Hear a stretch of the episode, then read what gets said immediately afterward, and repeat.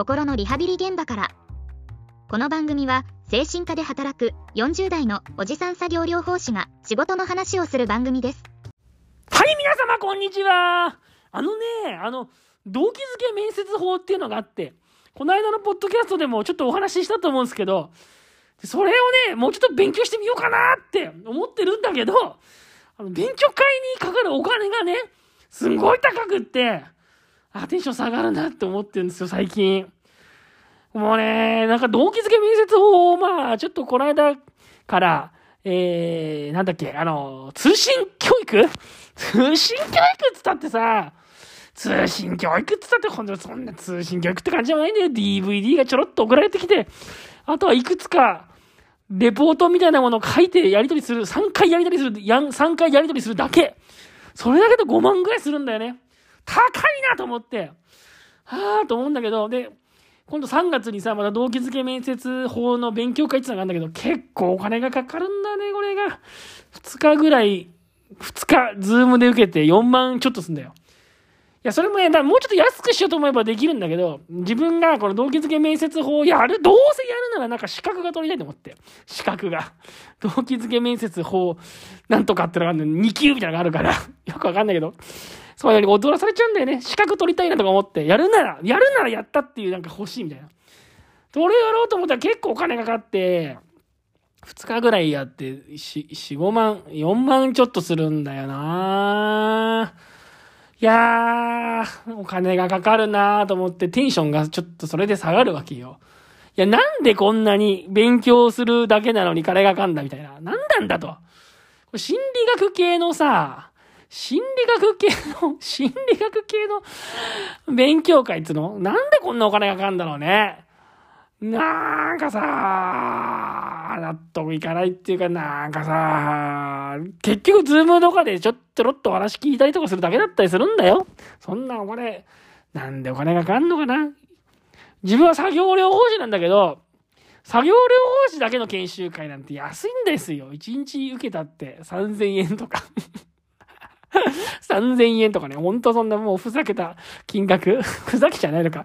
ほんと3000円とか4000円とかそんなもんだったりするんだけど、ことさらこう心理学系の研修になると急にさ、急に金がかかるんだよね。本当に。この間受けたさ、うつ病リワーク協会の研修会だって2万したんだよ。協会員だから2万。なんだかわかんないけど、なんだか、なんだかかんだか言って金取ってくんだよ、こういうのって。なんだかさ、なんでなんだろうね。なんで、なんでこんなお金がかかるのか。わかんないけどね、こう心理学系はとにかく高い。でさ、わかんないけど、わかんないよ。これ本当にわかんないし、もう完全に僕の偏見ですけど、心理師さんってさ、心理師さんってさ、最初はすごい安月給で働くじゃない。このし心理師の世界っていうのは本当にその、高学歴低収入の、本当定番みたいな仕事で、大学卒業して、大学院まで行って6年間も高等教育、高校を卒業した後にね、高等的な高等教育ですよ。高等教育 ?6 年間も勉強したら医者になれるぐらいの勢いじゃないですか。6年も勉強してもですね、心理師、臨床心理師になった後、なかなか常勤の仕事がもらえないっていう、そういう実情が結構あって、最初は非常勤の仕事をいくつか掛け持って食いつなぐみたいな。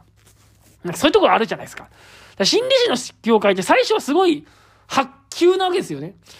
でもさ、なんかその心理師の中にはすごい、何人かに一人すごい成功する人がいて、ね、なんとか心理学の階層みたいになる人がいるわけじゃない。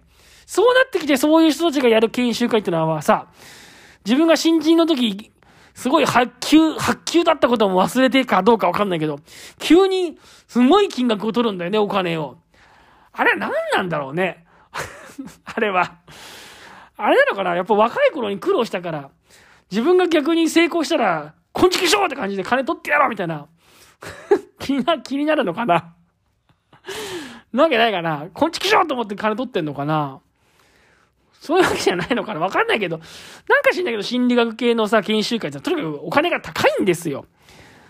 で、もしかしたらね、まあそれもあるかもしんないけど、こんちきしょうと思って金取ってんのかもしんないけど、まあそうじゃなくてきっとね、うん、答えは、わからないけど、そんだけ高い金額に出しても、まあ、受ける人がいるからなんじゃないかなっていうのを最近思いますね。多分作業療法士の研修ってのは基本作業療法士しか受けないから安いんだよね。本当に安い。作業療法士しか受けない研修は。でも作業療法士しかいないから。マニアックだよ。マニアック。でもやっぱ心理系の研修ってもういろんな職種の人が受けるじゃん。看護師も受けるし、精神保健福祉士も受けるし、介護福祉士も受けるし、医者も受けるし。とにかく、心のことってのはもうみんなが知りたいから。いろんなあらりとあらゆる職種が受けるでしょそうするとやっぱさ、結構研修費高くしたって、こう、来るんだみんな人が。対人援助職はいっぱいいるから、世の中に。作業療法士なんか世の中いっぱいいないし、作業療法士のマニアックな話は聞きたくないから。作業療法士の研修会には誰も来ない。作業療法士以外来ない。作業療法士なんて来ない。だけど、心理系の研修はさ、対人援助職ならもう誰でも来るみたいなとこあるんだろうね。だからやっぱ人が集まるとこには金も集まるっていうことだよ。そういうことなのかもしんないね。だから心理学の研修ってのはとにかく金が高くってさ、いやー、とにかくお金が高くてテンション下がるな勉強したいなと思ったんだけどね。動機付け面接法なんか高くってお金が。落ち込むわ。なんでこんなに。実際こんだけお金が高い研修会だから、なんかちょっとさ、あれだってもするじゃん。あのー、だからそんな高いんだったら、職場にお金出してもらったらって思うかもしんないけど、職場にお金出してもらったらって思うかもしれないんだけど、あのね、職場にお金出してもらうっていうのはね、嫌だよ。嫌だよっていうかね、うん、あれだよ。気が重いよ。それもそれで。昔はさ、昔はこう、勉強会とか職場にお金出してもらいたいなってよく思ってたけど、職場にお金出してもらうもね、やっぱ気遣うよね。なんか、職場の金で行ったら行ったでさ、行ったら行ったでなんかその分なんか成果を返さなきゃいけないとか、その分なんかしなきゃいけないとか、その分どうのこうのみたいな、なんかそういうのがあるじゃん。その分なんかしなきゃいけないみたいな。そういうのもあるとさ、なかなかちょっとこう、あれだな、気使ってさ、気使っちゃうよな、気使っちゃう。うん。そういうのもあって、なかなか、なんだよな。なかなかなんだよ。なかなか職場に金出してくれっていうのも、さっきそこで金出してくれっていうのもね、金出してくれっていうのも、金出してくれっていうのもね、気使うんだよな。だからまあ、だったら自分でお金出して勉強しようかとか思うけど、それもそれでお金かかるし、ああ、って感じだね。うん、なんでだろうね。なんでこう、誰が儲けてんだろうね、これ。誰が儲けてんだろう、本当に。これあれなのかな、本当にその、やってる人たちはガッポガッポ儲けてんのかね、こういう人たちって。ガッポガッポ儲けてそうな気もするけどさ、どうなんだろうね、こうセミナービジネスっていうのはうまくいくんだろうか。どうなんだろうかね。うん、なんか、結構厳しいんじゃないかって気もするのよ、最近思うには。セミナービジネスも。やっぱこうコロナとかもあってさ、だんだん人とか集めづらい世の中になってきたじゃない。だからさ、それ考えてるとさ、なんかこう、なかなかこう集客もさ、ほら、集まったらつまんなかったりで、ねえその、む、なんつうの、読めないじゃん、人がね。だから、実際どれぐらいセミナービジネスが儲かってるのかどうかわかんないけど、まあ、払う方としては、お金払う方としてはなんかもう辛いなとか思って、もうちょっと安い金額で、ねえ、ねやってもらいたいなとか思ってます。